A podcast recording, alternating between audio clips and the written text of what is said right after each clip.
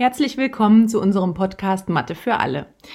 Wir wollen, bevor wir mit der zweiten Folge starten, ähm, hier als erstes wie so eine Art Brücke schlagen zwischen dem, was beim letzten Mal passiert ist, was wir so besprochen haben, und einen kleinen Ausblick geben auf das, was dann in der zweiten Folge passieren wird.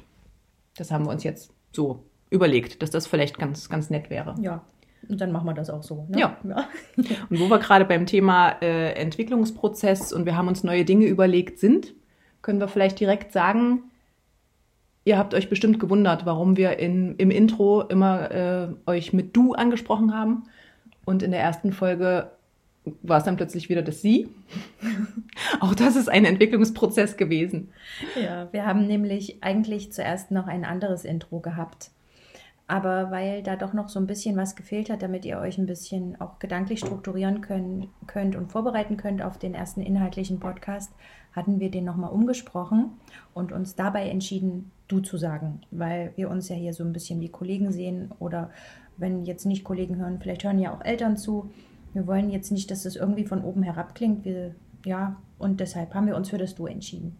Genau. Und dann wollten wir wiederum aber auch nicht die erste Folge nochmal neu aufnehmen, weil ja. es uns ganz, ganz wichtig ist, dass das hier wirklich ein, ein echtes Gespräch ist, das in dem Moment entstanden ist, weil so war es. Ja. Und dann können wir das an der Stelle auch nicht nochmal wiederholen. Ja, die, diese Authentizität wird es dann nicht nochmal so in der Form geben. Genau, deswegen haben wir gedacht, müsst ihr jetzt damit klarkommen.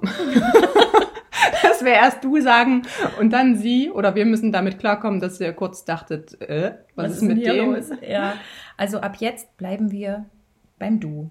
Aber wie ihr seht, das ist alles hier im Prozess. Wir sind keine Profis. Alles ist im Fluss, alles entwickelt sich und das ist doch gerade das Spannende an der ganzen Genau, Geschichte. und wir haben gedacht, das kann man ja auch einfach offen äh, ansprechen. Ne? Genau. So, und jetzt der nächste Punkt, unsere PICAS-Abbildung, die wir äh, angesprochen hatten in unserem ersten richtigen inhaltlich-thematischen Podcast, nämlich natürliche Differenzierung.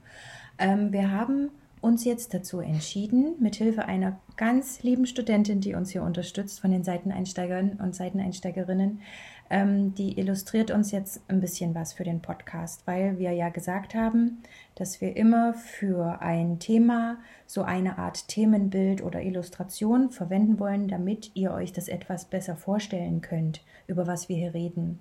Es ist ja doch nicht nur so ein Kaffeeklatsch, sondern es wir reden ja, ja auch über was. fachliche ja. Themen. Ne? Und da ist doch so eine Abbildung oder ein Bild, was man hat, immer ganz gut. Und ja. das ist auch zufälligerweise heute unser Thema, ein bisschen merke ich gerade, ja.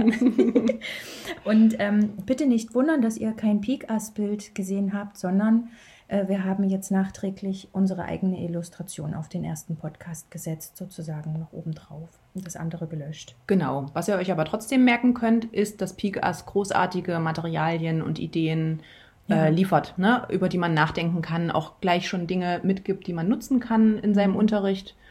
Ähm, deswegen, also den Namen Pikas, wenn ihr ihn noch nicht kanntet, ja. der ist auf jeden Fall merkwürdig. Der ist, ist merkenswürdig, auf jeden Fall. Pikas, DZLM, Kira, Primacom, das sind alles Seiten, wo ihr ganz tolle Unterrichtsmaterialien finden könnt. Didaktisches und fachliches Hintergrundwissen, immer am Puls der Zeit, äh, fast taggenau aktualisiert. Das lebt. Das lebt jeden Tag irgendwie neu. Es ist so spannend, da immer wieder hineinzuschauen. Und vielen Dank den Leuten, die daran arbeiten. Ohne euch würden wir hier nicht so tolle Seminare machen. Ja, definitiv. Definitiv. Vielen Dank also an die Kollegen. Kann man Kollegen sagen? Ja, ja sagen wir einfach. Wir sagen jetzt Kollegen. Ne? okay. Ja. Das war jetzt erstmal so ein bisschen organisatorisches. Ne? Und jetzt wollen wir tatsächlich dazu kommen, die Erkenntnisse der letzten Folge nochmal zusammenzufassen. Ja. Und zwar hatten wir ja drei Begriffe verwendet, um diesen dreidimensionalen Raum der natürlichen Differenzierung zum Leben zu bringen. Und zwar ging es um Low Floor, Wide Walls und High Ceiling. Also in dem Sinne, wir betreten den Raum auf einer niedrigen Startrampe. Für jedes Kind ist das Thema zugänglich. Wenn es so nicht ist, müssen wir es den Kindern zugänglich machen. Die White Walls bedeuten, dass unterschiedlichste Denk- und Lösungswege auf vielfältigsten Wegen möglich sind, um zum Ziel zu kommen. Und die ähm, High Ceiling bedeuten eben, dass auch von der Tiefgründigkeit grenzenlos sein darf, ja. wenn wir die Probleme lösen. Und das sind drei wichtige Elemente der natürlichen Differenzierung.